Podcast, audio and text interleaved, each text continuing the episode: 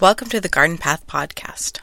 Hi, I'm your very nasally sounding host, Misty Little. Ragweed season has hit with a vengeance, and paired with an abnormally wet and gloomy October here in Texas, my gardening time has kind of been non existent. I'm sure many of you can relate to the wonderful world of sinus infections. It's not very pleasant. And at least those of you in Texas can understand my desire to reach for one of those sun lamps because October gray is very reminiscent of late December and early January gray here. It is too soon, Mother Nature. Too soon. Today's guest is someone I've been friends with online for several years now, uh, after having found her while searching a hashtag for a local public natural area in Fort Worth. Since then, I followed her gardening and permaculture adventures in South Fort Worth. Katelyn Reeves is a home gardener and naturalist, dabbling in a little bit of everything. From creating her yard in the manner of permaculture ethics, to growing her own herbs for her home business venture, as well as attempting to learn as much as possible about the natural world around her, Katelyn is my kind of gardener. In our chat, we mentioned something called iNaturalist. Since this conversation, I've kind of become an iNaturalist convert. I joined sometime in the spring of 2016, but quickly abandoned it because I didn't really enjoy logging my natural history sightings on my iPhone, as well as some other misgivings.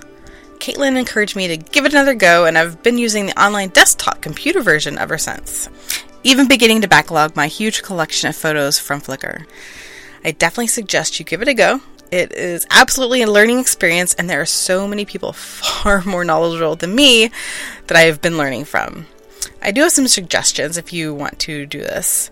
Take multiple photos of the thing you're wanting to identify.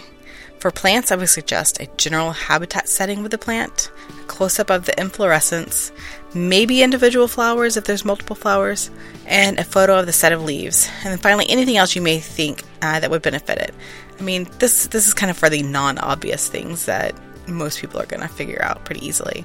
If it's something weird, take lots of photos.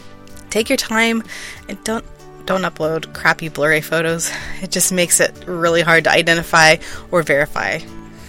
All right, with that, I give you the episode with Katelyn. As always, you can find me on Instagram at the Garden Path Podcast or on the thegardenpathpodcast.com. You can find show notes and you can contact me at the thegardenpathpodcast at gmail.com. If you're interested, you can join the podcast newsletter there by clicking the link to sign up on the podcast website. Enjoy the episode.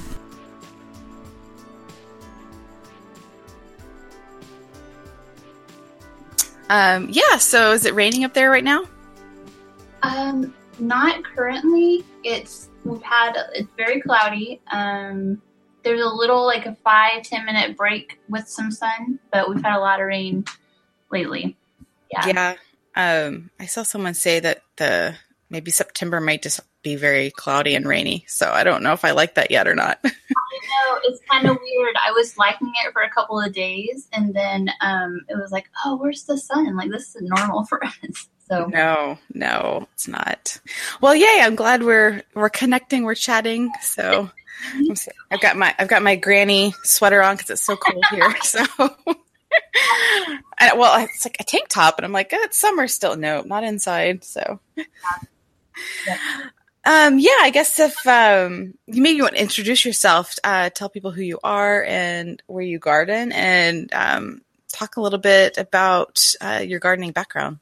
Okay. Um, my name is Katelyn Reeves, and um, I'm in Zone 8A um, in Burleson, Texas, which is, which is just on the very northern part of Johnson County. So, um, and I just have a regular suburban lot, and we garden in the front and the back. So, um, it's we're basically trying to create, um, or I'm trying to create a a big food forest, and yeah, that's that's pretty much what we're doing. um, yeah, so maybe talk about Zone 8A. What is the typical climate like for you? I mean, I know what that kind of area is like, and 8A is probably different through, you know, across the country where it goes. So for for your area of Texas, okay. kind of for our area is is interesting. We live in what a lot of people call like the donut hole. Of of this like ecoregion, and we don't get near as much rain as even like Denton and Fort Worth, and um and and and we don't get this same exact temperature. And as far as gardening goes, you know, like your your freeze hours. I mean, even just a couple weeks, it's kind of a significant difference sometimes as far as when you're planting and whatever. So um, we get um, I don't know the exact numbers as far as rain goes. This is a really wet month right now, but I can tell you the summer was just awful. I mean, almost nobody in Texas got rain, but even the people who were getting rain, like in DFW, we weren't getting any of that rain. So right. it was it was difficult. Um, and you know, as far as like cold months go, I have not felt like we've gotten a whole lot of um, a whole lot of cold weather. So that's for as far as my gardens, you know, in the last few years we've had, you know, a lot of bugs and then if we get one little freeze, it'll damage it will have like pretty significant damage to um to certain things. But yeah. Right. so when you said the difference in timing is so drastic, um, is it that y'all are behind or ahead? Like you, or you guys are freezing more than you know, up in Fort Worth or less freezing? We're less we're less freezing. Yeah. Okay. Um, it's I mean my experience has been like um, a lot of people will get be getting like severe weather, whether it's like an ice or tornado or or whatnot north of us in Denton, and then whereas we're we're not getting a lot of that here. So I mean, right. when it comes to extreme stuff, we're we're you know that's good, but right, you don't need tornadoes yeah, no, I'm just thinking about um, the ice storm back in was it January of this last year when we were we were trying to leave Fort Worth when that all happened, and it was it was about Burleson that the roads weren't freezing. So by the time we got through town, it was like okay, still I think there was still a few spots on bridges that were a little slick, but yeah, it was pretty. It was kind of odd because I figured you know, closer to town with the, the kind of the heat sink of all the concrete and moving out would be a little different. But no, it was it was warmer down there. Yeah, it was. It, we don't get it, and, and my parents actually live in East Texas, and it's funny because whenever they're getting rain, um, like in Van Zandt County, like we're not we're not getting a drop, and it's like okay, you guys. I feel like we're always begging for you know certain weather patterns to come through, and they just kind of skip over us. It's weird. Well, yeah, let's go back to um, your parents are in East Texas, and did you grow up gardening, or did you kind of come to it later in life? Um, I, I to this extent, I I haven't been gardening, but I feel like it's just been a gradual extension. Um, you know, from my childhood, I was I was pretty fortunate enough to um, have a lot of like nature access. Um, when I was little, for a while, we lived um, with my grandparents on their farm in um, Honey Grove. And that was, I lived there when I was a little kid, and I lived there again in junior high. And so that had a lot of, um, uh, I guess, piqued my interest, especially in, in junior highs. I kind of started learning more about the world around me as far as gardening and um, enjoying nature and, and whatnot. So it just has gradually evolved over time and um, you know planting things when i'm little in the garden and then um, eventually learning about water conservation plants and and things like that and just kind of a building slow building process i guess. Right. Now what's your degree in? Do you have a background in plants at all? Um, like okay so my degree is an english literature degree but once I I also joined um, you know our in, environmental organization, which was called Grassroots, and had a lot of friends, um, biologists. There's a there's an interesting degree at Texas Tech called the Natural History and Humanities degree, and a lot of those kids were in this grassroots organization. So I learned a lot about prairies. You know, there's a shortgrass prairie, and um, you know habitat restoration, water conservation um, and stuff like that. So I have an English degree, but I always kind of trended towards even like my reading environmental justice issues and things that stem from that. Um, so yeah, so a lot of like my reading interests kind of have fueled a lot of my like gardening and other passions, you know, related to nature and whatnot. Right. Okay. Okay. I see how that that worked. It's a weird um, flow, but it, I don't know, we got there. yeah. So you went to tech out in Lubbock, right? Mm-hmm. Yes. Okay. So East Texas to wow, way out there must have been kind of drastic. um, yeah, it was drastic um, as far as the landscape goes, but my dad actually lived um, in the valley for a long time too. So oh, okay. I've really always enjoyed, you know, learning more about like the Texas landscape and just how all, you know, all the different ecoregions we have. So it was it was a drastic change, but I really liked it out there. So right, right, yeah, that is the one good thing about Texas. I feel like there's so much to explore and to and to find, uh, to get to know. And I just I just barely touching my my uh, hand in all of it, and you know I'm never going to spend a ton of time in the Panhandle or even on the High Plains out there. So when I can get out there, it's it's nice to try to absorb some of that. So. Oh yeah, it's gorgeous, and and we. Uh, you know, I was lucky to find a really good group of friends that were interested in nature, and we would go to like Caprock Canyon and Palo Duro Canyon, and just it everything is so is just so different. So, yeah, yeah. The first time when that I'd ever been to either of those canyons was when we came back from Florida. Um, mm-hmm. was, was never a place that we drove to um, with my family, so it was neat. That's yeah. cool. Um, yeah, so your garden is a typical suburban lot. Um, is anybody else in the neighborhood gardening too, or is it you're the you're the crazy lady with the cool garden? um, well, sometimes I think my neighbors probably. Um, we live in an older neighborhood, so I guess it, it's there's an advantage there because even though my direct neighbors, um, they all have like regular um, St. Augustine grasses. There are in in, in typical landscaping. Um, there's a lot of really big oak trees around here, and our neighborhood has just it, it's it's a nice neighborhood. I haven't gotten to know anybody else that's doing very much gardening, but I feel like people are fairly friendly. And when people pass by on their bikes or whatever, a lot of times they get a compliment. I'm like, "Oh, we're just glad to see you out here," and you know, that kind of thing. So right. It, you know. And so, like, yeah, I get, so you plant in the front and the backyard then? Um, yeah, okay. the front the front yard we have a we have a big red oak, probably ten over ten years old now, and um and then the best sun we get is in the front. We have a really big pecan in the backyard, and um, and it gets like the early morning sun, but then the houses and all the trees around it, there's a lot of shade. So, so that's in really why I started gardening in the front yard is just because that's the best the best sun. Right. So, I mean, since you are you do permaculture um, as your I guess, gardening ethic. Mm-hmm. Um, we'll talk a little bit about that too, but I want to say, like, how did you plan your guilds and um, decide how where to plant everything? If you've got, you know, more shade in the backyard, more sun in the front yard, um, how long did it take for you to kind of realize what you needed to do to get things to grow properly? Right.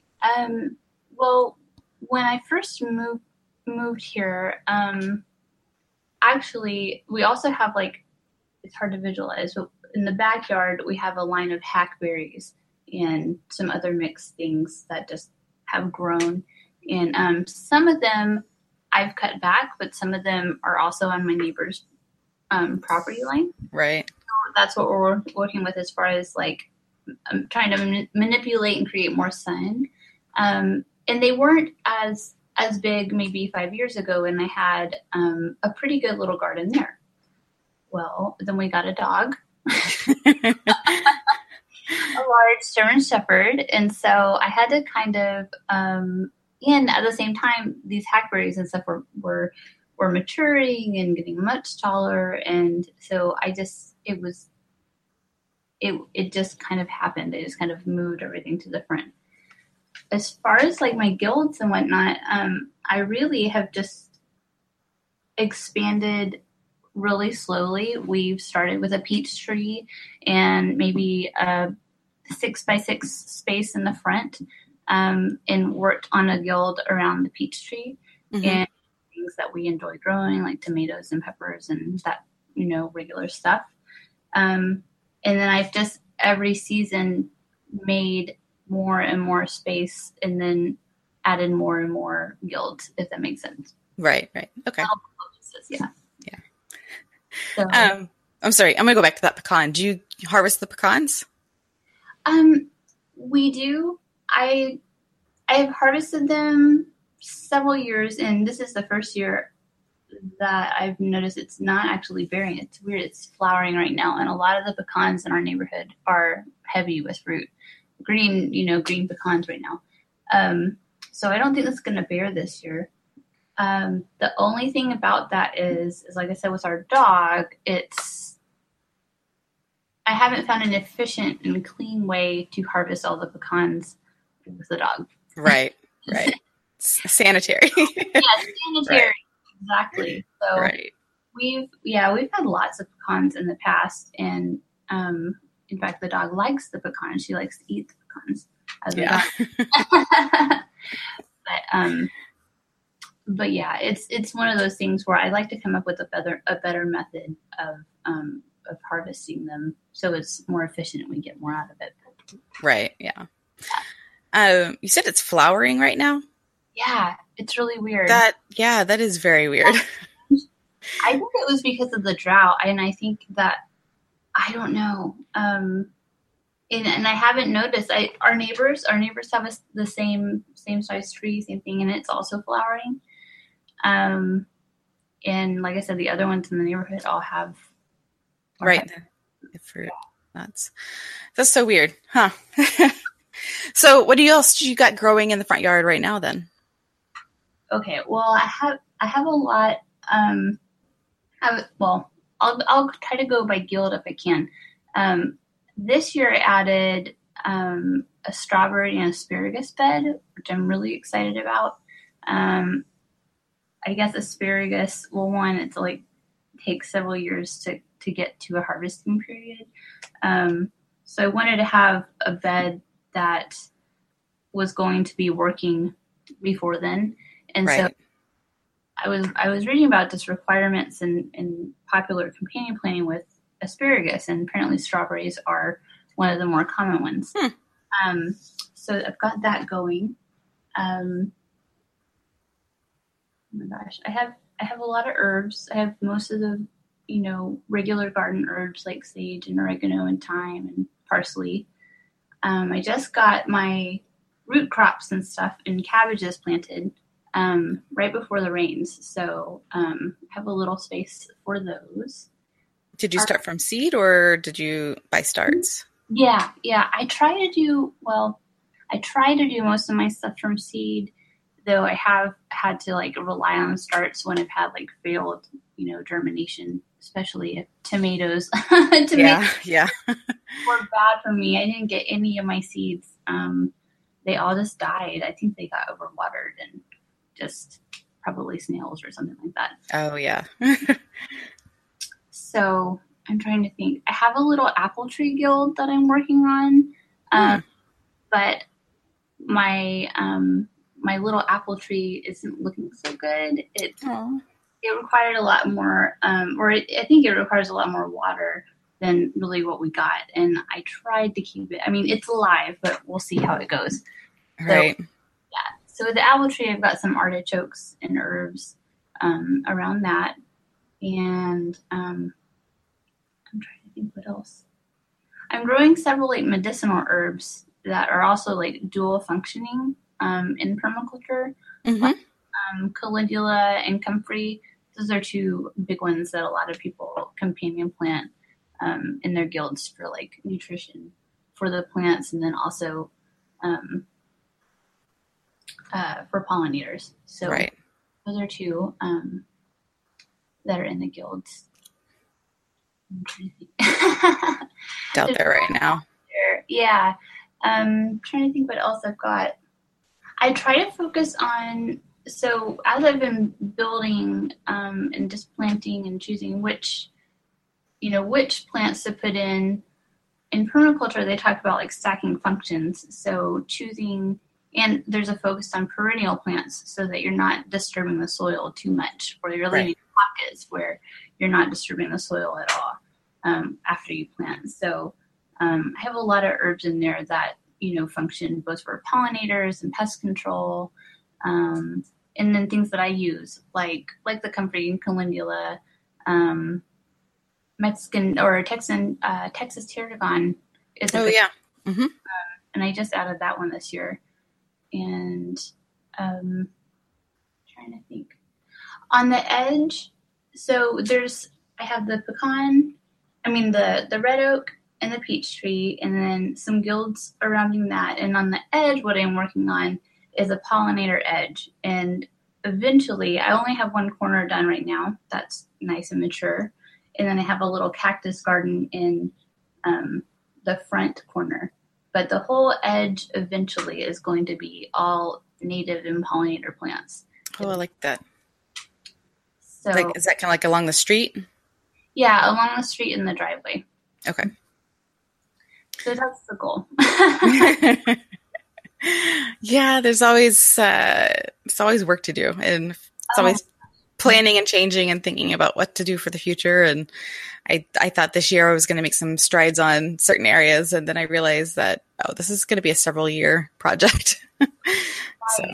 Right. Yeah, I try to just add a bed basically every season, and at the same time work on a lot of with natives i found is it's difficult to acquire native plants except through maybe um, even native plant um, the native plant society sale. Mm-hmm. you know you can get good plants at those sales but really even there you can only find certain plants i have found. Right. Um, so i'm trying to grow a lot of those from seed at the same time. So that's you know that's a lot of work in and of itself just because i in my experience perennials are are kind of a little bit more sensitive than um, when they're slow growing to you know your regular annual crops that you grow you know like lettuces and just toss those around and there you go. Right right. Yeah no i agree with you. Last year i tried to get a bunch of different uh, native seeds and i've had varying degrees of success. Um, you know, most of them needed uh, cold stratification and, you know, I sowed them in pots afterwards and a lot of stuff germinated, but then it would get too much water or the rain was just too strong for the seedlings. And I was like, maybe I need to be starting these under lights where I can control, you know, the water. And, um, and then part of me is like, well, maybe I'm just going to throw the rest, whatever, because I saved some of my seeds for backup if things didn't go so well. Um, just throw the rest of them out in the garden and let nature do its thing in the winter. So I don't, I don't know. It's very tricky, and that's probably probably why we don't see so many uh, native plants around. Right, right. Yeah, I think it's. Um, I feel like there's like a demand for for these for these plants, but they, it's not something that's easily mass produced like a lot of you know cultivated varieties and whatnot. Right. Um, I say the demand is high. I, I mean, maybe I just am kind of closed off in my own little people that love native plants, you know. But um, like I was, I'm surprised. I had a difficult time finding little blue stem, and I looked for over. I looked at the um, at the at the Fort Worth Botanical Garden. They have a plant sale every year with the Native Plant Society, and um, and I I didn't even find it there, which I was really so I started growing that, and I have I only have maybe oh I think I have six pots, and one of my pots ended up having like five seeds in it. So I probably have ten like good looking native blue stem plants that I'll put in later this fall. Right. But you know, I mean, it's required a lot of attention just to get. well, I think I mean little blue stem and then um, the bushy blue stem. I mean, fairly common on roadsides and stuff. You could probably like pull over and have some seeds and spread them out and see if they'll grow like that. Yeah. So I have a friend that she when she's she's a master naturalist and she's also with the Plant Society, Native Plant Society, and um, she she finds spots where you know places that have gone up for sale and you know they're going to put a development in, which is like everywhere here. Right. Um, so we'll go dig them up and. right. Yeah. Oh gosh. Um, yeah. So you took a permaculture design course. Can you talk about that a little bit for people? I've had a couple people talk about permaculture on the podcast, but you know, maybe this is their first episode they're listening to. Can you talk a little bit about what that is and what it entailed for you and how long it lasted? Um, yes, that was um, well, the permaculture design course. I I took that at Elizabeth Anna's, and they have a friend that comes in and teaches it, um, Wayne Weiseman I was actually listening to one of your podcasts, and um, the people mentioned publishing with Chelsea Green. I think Chelsea Green. Publishing. Oh yeah, that was Amy. Mm-hmm.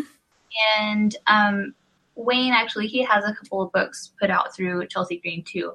He's been around a while, and um, I think he's originally from maybe Indiana.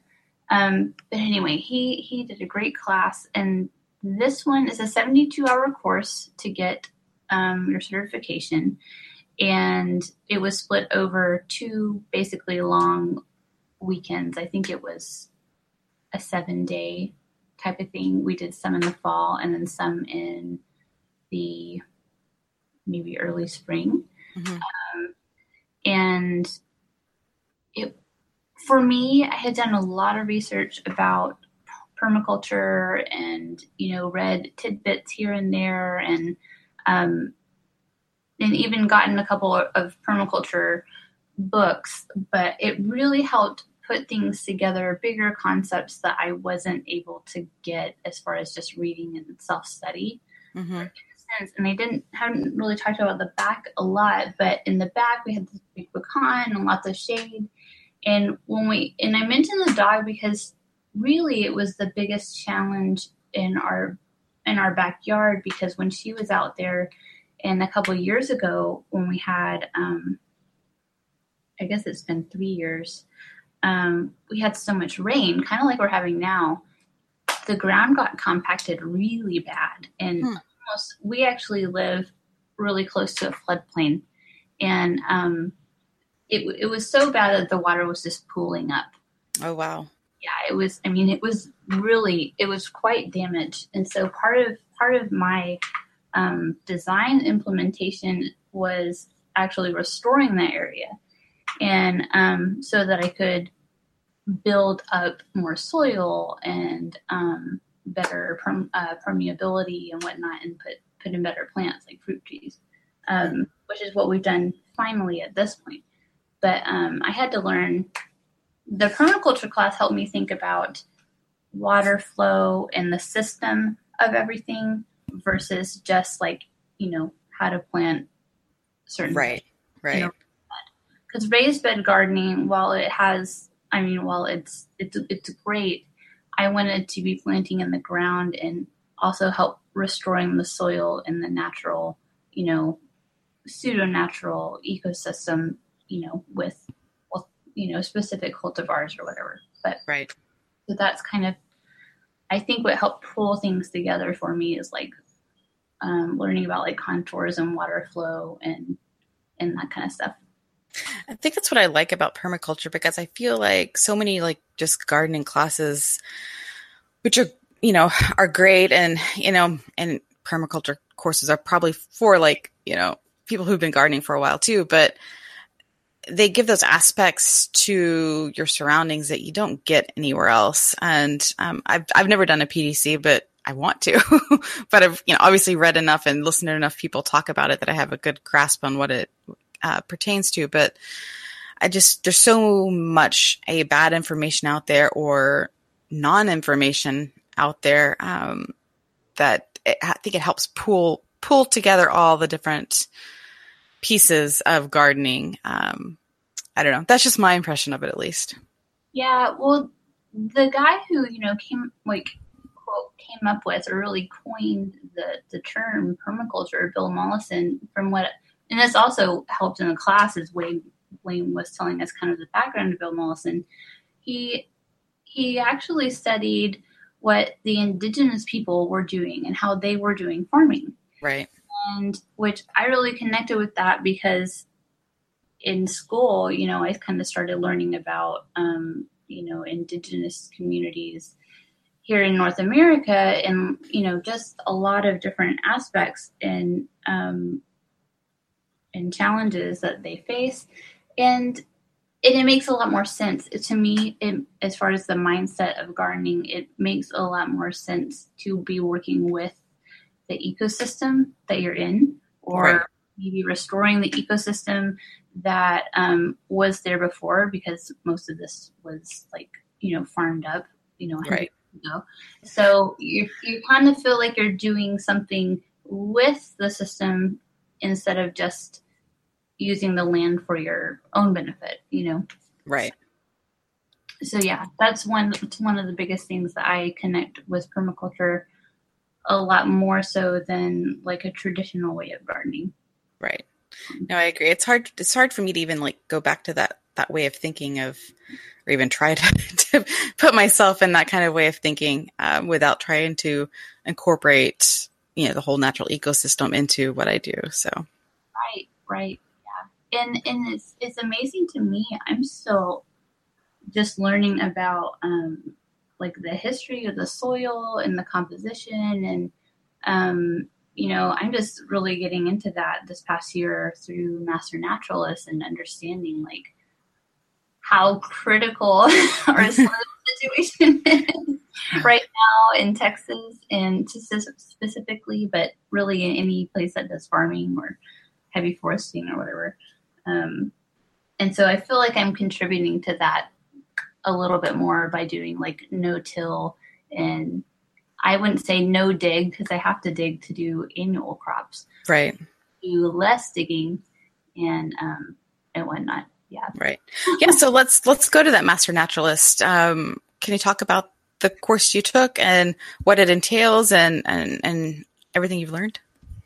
Yeah, it is an amazing course. It is it's basically a college course and you actually get like a legit, you know, textbook, biology wow. textbook, you know, um in for the course and it's um it's cheap. I mean, think about like how much college courses cost and this is 125 bucks. Um, and then you also do volunteer work. So we have had a class um, you have to do 40 hours of classwork and then you do 40 hours of volunteer work mm-hmm. um, to complete the certification. Okay.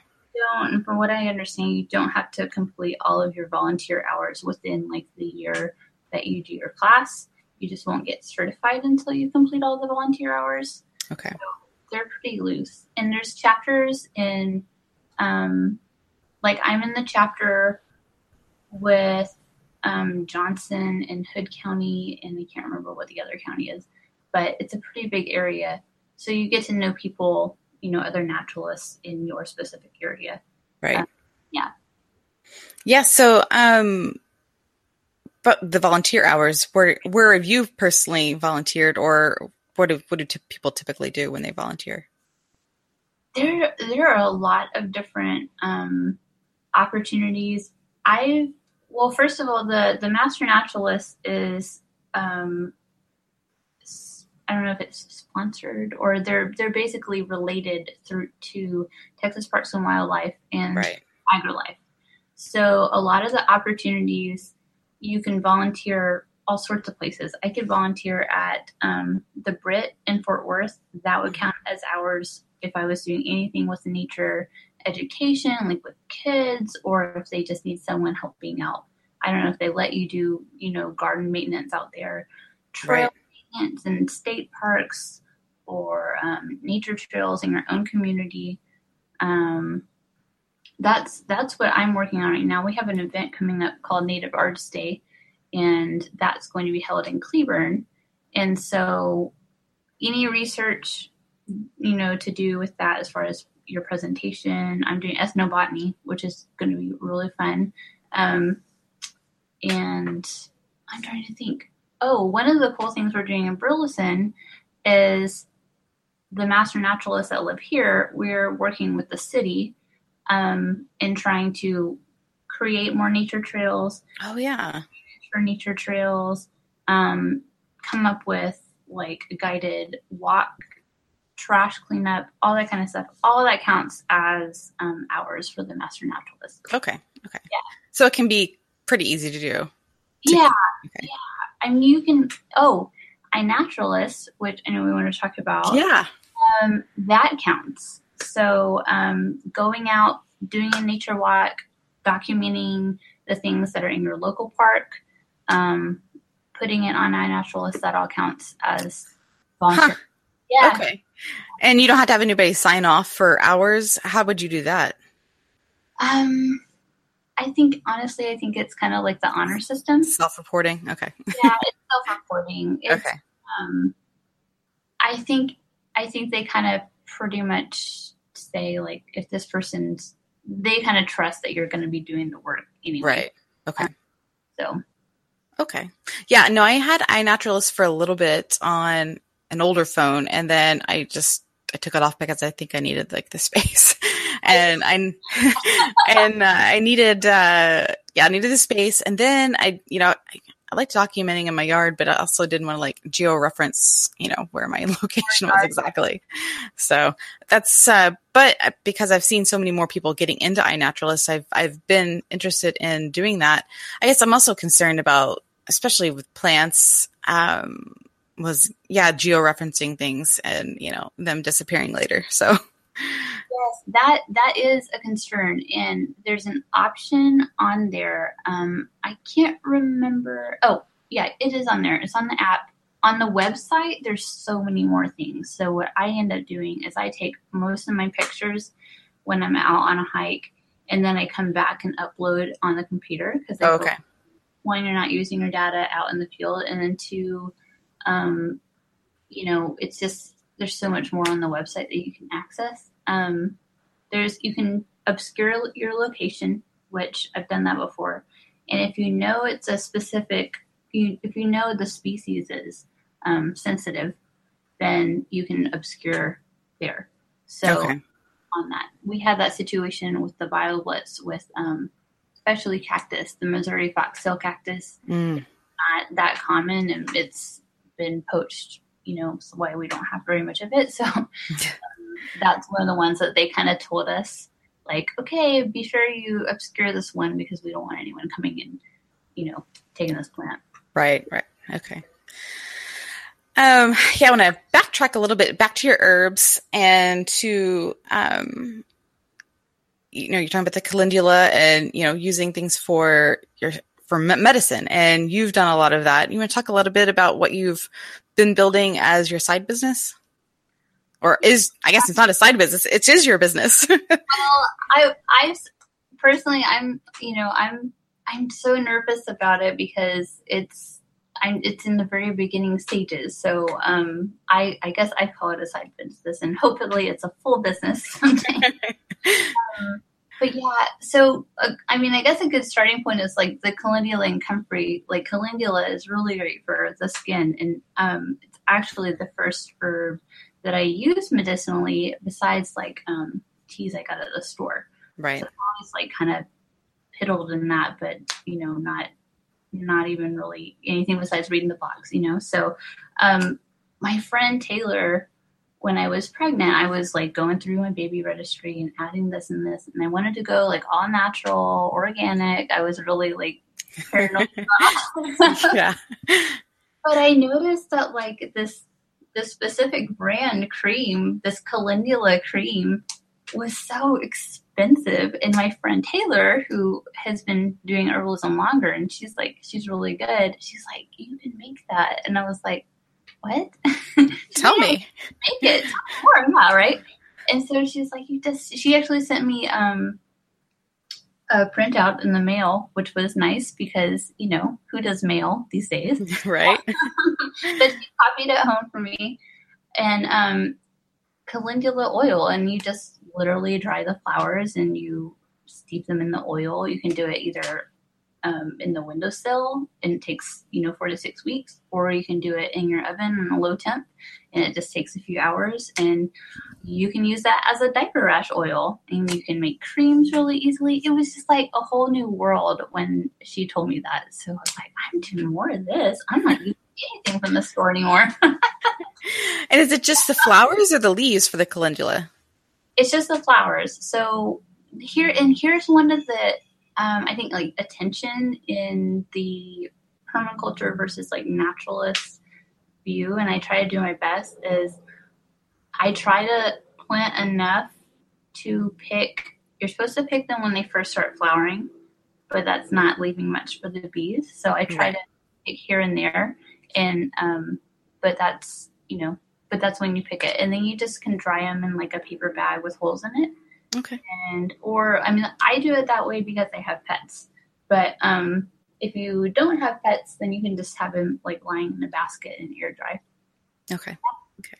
So that's it. And I'm just like why isn't like why are we buying like ten dollar twenty dollar stuff in the store if like that's all there is to right so that turned into you creating other salves and, and and oils and things like that and to a business it's like a gateway. It's like a gateway drug, I guess. You know, like I guess plants are that way though, because like once you collect one, yeah, not keep collecting. yeah. so, um, yeah, my friend told me about Rosemary Gladstar, and she's kind of like the person in um, the U.S. for traditional Western herbalism, which I guess is kind of mostly what I've explored. And um, she has a really good basic book. I think it's called um, just like Herbs for Beginners or something like that. And it has all of that stuff. And everything is so, you know, it it might not be easy to grow, but it's easy to acquire.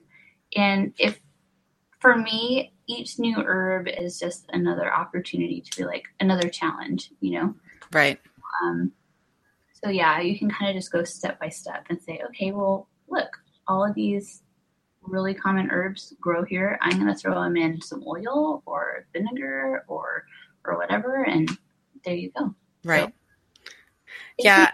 Um, my I tried. Uh, I made plantain salve like yeah. a year, about a year ago, and so it turned into our boo boo cream. So, like, here's some boo boo cream, and so my son will ask for it. It's really kind of funny, yeah. but yeah, I haven't delved into anything else. But it's it's seen. I mean, mostly because I've I feel like I had to juggle like, okay, what can I, I don't want to get into all this herbal stuff, even though it's really cool. And I have something else I'm working on. So I, am glad that you and other people are taking the initiative to create, um, these to sell, you know, for local batches.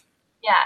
I think, I think maybe it's one of those things that maybe, um, and I, and I like this, I don't know if I'd call it spiritual, but I like um, going back to like some of the older traditions and connecting back to what generations did before us, you know. And I think, you know, in herbalism, a lot of people they talk about like the lore of the plant or the history of the plant, and that has been a really kind of different way. Like we're talking about with standard gardening, um, what you don't get into as much, and so that's one thing I've enjoyed about herbalism is you get a little bit more uh, deeper in getting to know the plants because you're using them, you know, as medicine or whatnot. Right, right. And have you had your first uh, farmers market yet, or is that coming up? It's coming up. Um, I'm October sixth is okay. first the first market. It's a craft fair, which um, which is great. It's at it's at um, Roots, our local plant nursery, which is exciting. Um, but yeah, a, a, whole new realm of things with like herbalism and selling herbs and making you know medicinal claims and whatnot. It's like a whole other world when it comes to the laws and um, yeah, right. yeah, it's it's kind of crazy world. I didn't. I kind of thought I could just put some stuff and make it and and go, but um, there's a lot of like legwork to do to make sure you're doing things the right way. right. Was it was that hard or was it pretty? I mean, I guess the legalese was it hard to get through, or did it? Do you um, find anybody mentors to help you? Well, there's a lot of good resources online for as far as like on the um, the federal the federal um, regulations, um, but every state also has their own laws as far as you know. I'm sure you're aware of like the Texas Cottage Food um, Act. Yeah. is is interesting because um, like for me, one of my products is a vinegar, a fourth four thieves vinegar, and okay, it's vinegar and that's covered under the Cottage Food Act. But if you're making a medicinal claim, it's not considered a food. It's very, you know, Oh, wow. it's confusing. But um, I wish it were a little clearer. But I think I have all my ducks in a row as far as like labels. Right. well, that's good. I'm excited for you, and I hope uh, I hope you have a lot of success. And uh, do you think you'll sell online eventually, or is it just local? Um, I think I will. I think I, I started trying to set up like a big cartel website. Um, my my main thing is I hope, you know, you have a kid. I have a four year old, and who there's I feel like there's times where I'm just like, oh, I have this time. I'm ready and I'm prepared, and then. Um, then I'm like, oh my gosh, I haven't had time to sit down and do anything for two weeks. Yeah. So afraid to sell online just because what if someone orders like 50 things and then I'm like, oh my gosh, when am I going to make this? Right. so I'm not doing that quite yet, but I hope to, to get into it right. sometime. Well, do you have any other resources, books, or people, um, or or podcasts, or anything like that that you like to share that have inspired you or helped you along the way?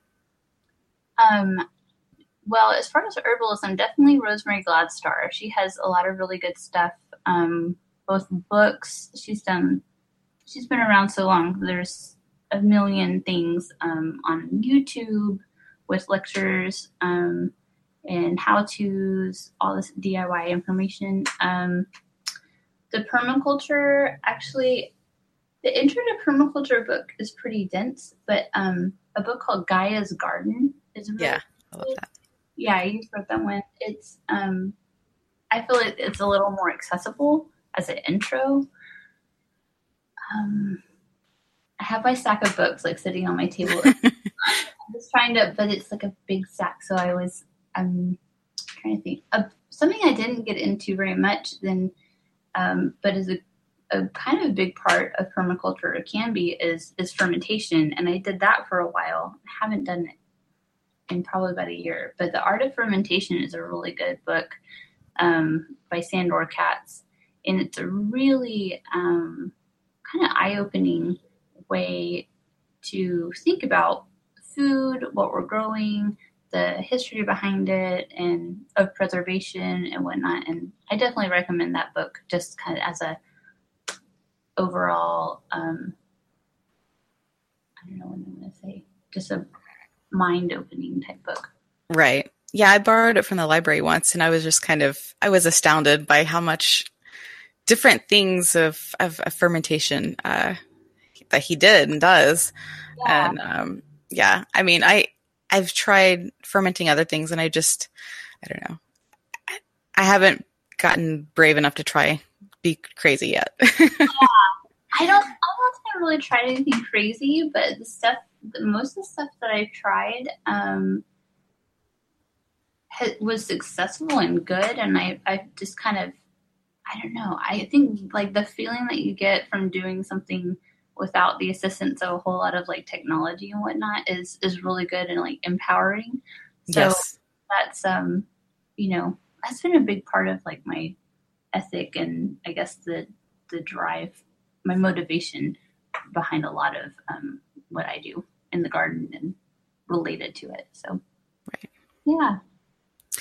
Well, thank you for coming on the podcast. If you want to uh, wrap up and uh, tell people where they can find you online and, you know, maybe visit you at the farmer's market if they're local. Okay. Um, I'm I'm on Facebook and Instagram, and my Facebook is Berry Bee Urban Farm, and um, my Instagram is Vinegar Fairy. And I'll be at which I should probably change to Berry Bee Urban Farm at some point. Again, technology, and then I'll be at Roots um, plant nursery in Burleson, Texas on October 6th. Um, yeah, selling some salves and vinegars and stuff like that. Awesome, awesome. Well, thanks again for coming on the podcast. I'm glad we actually finally connected um, after you know following each other for years. So, no, no, thank you for having me on. It was a lot of fun.